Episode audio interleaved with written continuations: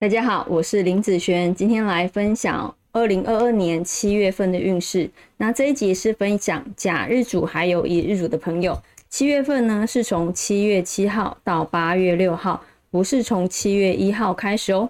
等一下我会依照财运、感情、工作、健康的顺序分享下去。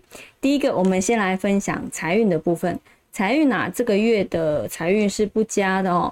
嗯，你想要花钱的时间又到了啊！无论是对自己好一点，或者是有赚钱的机会出现，以本月的财运不佳来看，对自己好一点，这是可以的。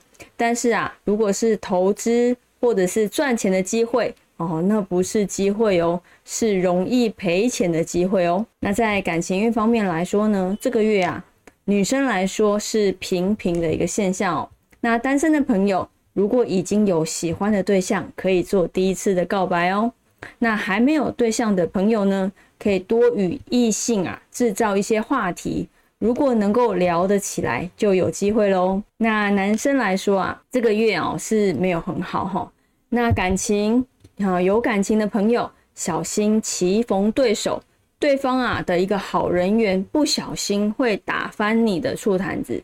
哦，争执会是在所难免，但是啊，不要先乱猜测，有时候是自己想太多了。那在工作运方面来说呢，这个月工作是平平啊，哈，工作啊难免会有不想做的事情，用心、尽力、负责，好是必须的，哦，都是在。做未来升迁，哈，这样子的打基底啊，啊，有压力代表你那方面哈会不太熟悉，经验多了就难不倒你啦。那在健康运方面来说，这个月啊，健康要多注意心血管的问题、胸口不适，还有贫血的状况。你可以多吃一些像地瓜的食品、番茄、南瓜会有帮助哦。